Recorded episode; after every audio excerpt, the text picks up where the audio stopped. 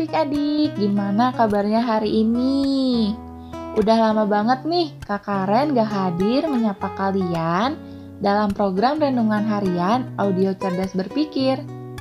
Bagi yang belum pernah dengar suara Kak Karen, salam kenal ya adik-adik. Nah, saat ini kita masih ada dalam edisi tiga pengaruh buruk ya. Dalam kitab 1 Yohanes pasal 2 ayat 16 sampai 17 dikatakan seperti ini. Sebab semua yang ada di dalam dunia yaitu keinginan daging dan keinginan mata serta keangkuhan hidup bukanlah berasal dari Bapa, melainkan dari dunia. Dan dunia ini sedang lenyap dengan keinginannya. Tetapi orang yang melakukan kehendak Allah tetap hidup selama-lamanya. Kemarin kalian udah dengan pembahasan mengenai pengaruh buruk yang pertama, yaitu keinginan daging. Secara singkat, keinginan daging adalah keinginan alami manusia yang tidak terkendali karena dosa di dalam dirinya. Manusia ingin makan, tapi karena nggak terkendali, jadinya rakus manusia ingin punya uang untuk memenuhi kebutuhan hidup. Tapi karena keinginannya tidak terkendali, jadinya tamak. Tentu masih banyak lagi contoh yang lainnya ya. Kalian bisa dengerin lagi deh renungan yang kemarin. Nah, hari ini Kak Karen melanjutin tentang pengaruh buruk yang kedua nih, yaitu keinginan mata. Yang dimaksud dengan keinginan mata adalah keinginan yang besar yang timbul hanya berdasarkan kesan dari apa yang dilihat. Jadi, bukan berdasarkan kebutuhan. Kak Karen ulangin ya. Yang dimaksud dengan keinginan mata adalah keinginan yang besar yang timbul hanya berdasarkan kesan dari apa yang dilihat. Jadi, bukan berdasarkan kebutuhan. Hmm, sebenarnya Keinginan jenis seperti ini, kalau dibiarkan menetap di dalam pikiran kita, bisa membuat kita memiliki gaya hidup konsumerisme, cepat atau lambat, baik sekarang ataupun di masa depan.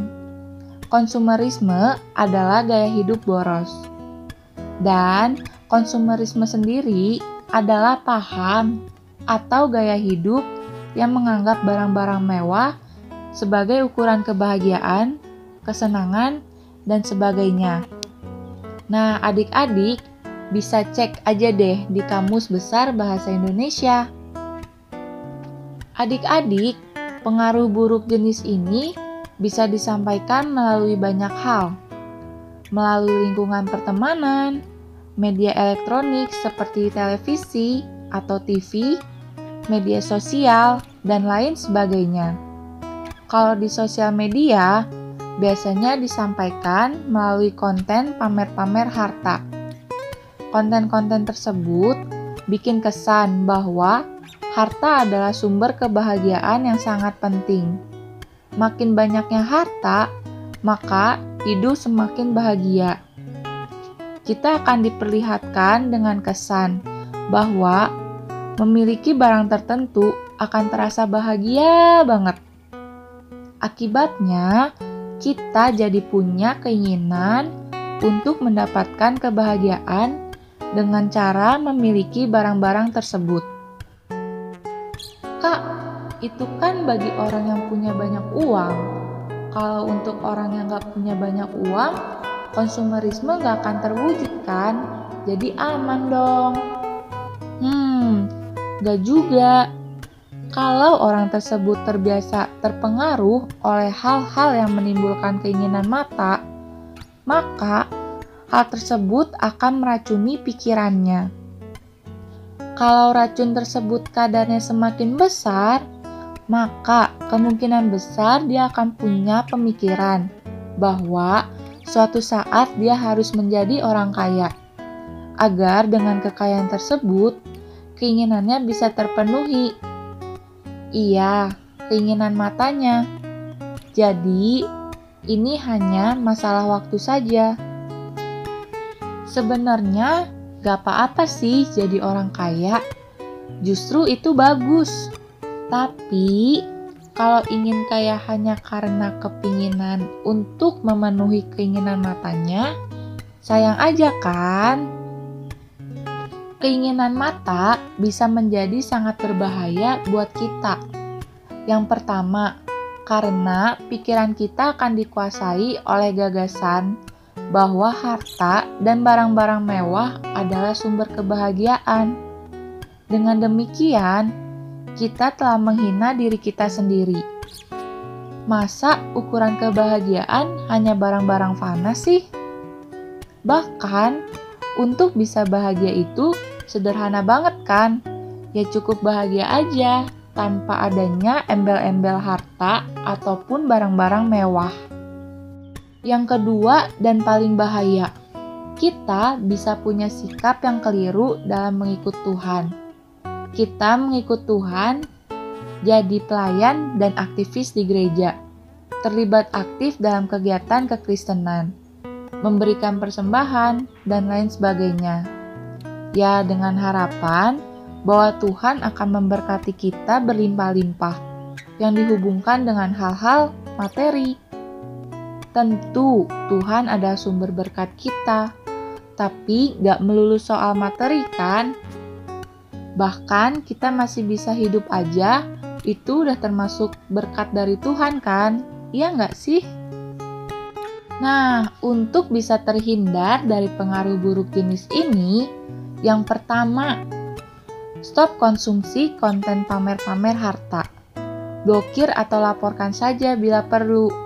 Yang kedua, sadarilah bahwa gak semua keinginan kita itu adalah kebutuhan kita yang ketiga, sadarilah bahwa Tuhan adalah sumber kebahagiaan kita satu-satunya. Karena Tuhan, kita bisa kumpul bareng keluarga, punya teman, bertahan hidup sampai sekarang, dan masih banyak lagi yang lainnya. So, yuk kita lebih hati-hati supaya nggak kena pengaruh buruk, oke? Okay? Yuk adik-adik sekarang kita berdoa. Tuhan Yesus, terima kasih untuk waktu yang telah Kau berikan kepada kami, untuk kami bisa mendengarkan sebagian dari firman-Mu. Tuhan, ajarilah kami supaya kami selalu bersyukur dengan apa yang kami miliki. Ajarilah juga kami supaya kami tidak tergoda dengan kehidupan materi dan barang-barang yang ada di dunia ini. Ajarilah kami supaya kami selalu berharap hanya pada Engkau. Tuhan Yesus, sebentar kami akan melanjutkan aktivitas kami. Kiranya Engkau memberkati dan melindungi kami selalu di mana pun kami berada. Ajarilah kami supaya kami pun selalu tetap setia untuk mengikut Engkau. Terima kasih Tuhan Yesus. Dalam nama Tuhan Yesus, kami telah berdoa dan mengucap syukur. Haleluya. Amin. Oke adik-adik, Kak Karen undur diri dulu ya. Tetap sehat, tetap semangat, dan tetap jadi berkat. Jangan lupa bahagia ya. Tuhan Yesus memberkati. Dadah. Bagai raja wali melintasi gunung